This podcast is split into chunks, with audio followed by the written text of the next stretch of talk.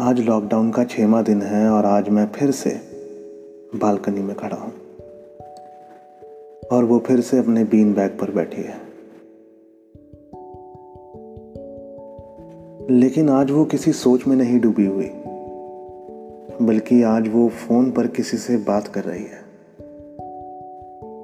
और अब ये नई टेंशन कि वो किससे बात कर रही है, कहीं अपने बॉयफ्रेंड से तो नहीं कर रही।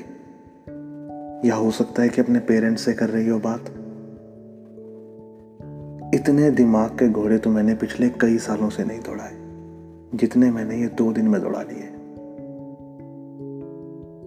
अभी मैं अपने दिमाग के घोड़े दौड़ा ही रहा हूँ कि इतने में एक छोटी सी बच्ची बालकनी में दौड़ते हुए आती है और उसके हाथ से फ़ोन छीन कर ज़ोर से कहती है, हेलो पापा, हाउ आर यू?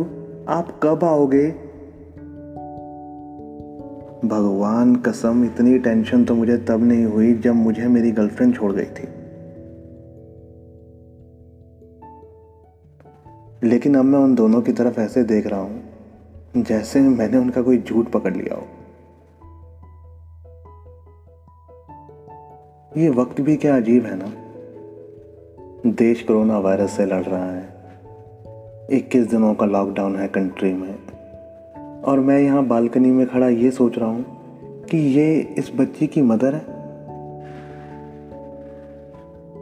ये बच्ची जिसको फ़ोन पर पापा कह रही थी, वो इसका हस्बैंड है।